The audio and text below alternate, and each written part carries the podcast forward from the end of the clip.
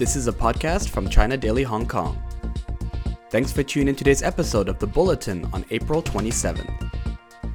The Hong Kong Special Administrative Region government has decided to expand the coverage of the Return to Hong Kong program, which exempts Hong Kong residents from the two week mandatory home quarantine when they return to the city from the Chinese mainland and Macau. From April 29th at the soonest, the program will cover returnees from all over the mainland and not just those coming from Macau and Guangdong cities. Under the scheme, up to 6,000 Hong Kong residents per day are allowed to enter the city, quarantine free, if they have tested negative for COVID 19. They would again get tested after their arrival in the city. Meanwhile, Hong Kong reported four new COVID 19 cases on Monday, all of which were imported. The Hong Kong's Food Safety Authority decided on Monday to suspend the import of poultry meat and products from bird flu affected areas in Poland.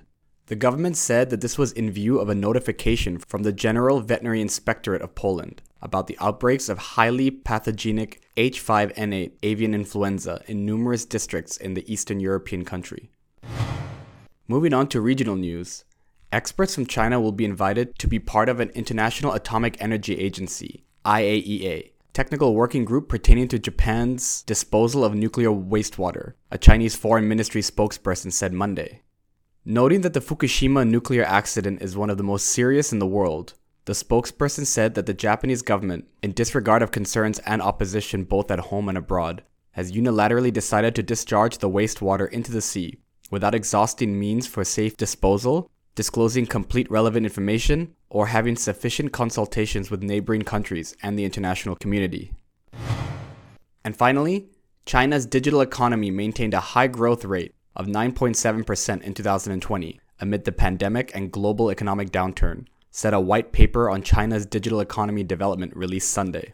The growth rate of the digital economy was more than three times that of the GDP, thus showing its pivotal role in spurring economic development, according to the paper.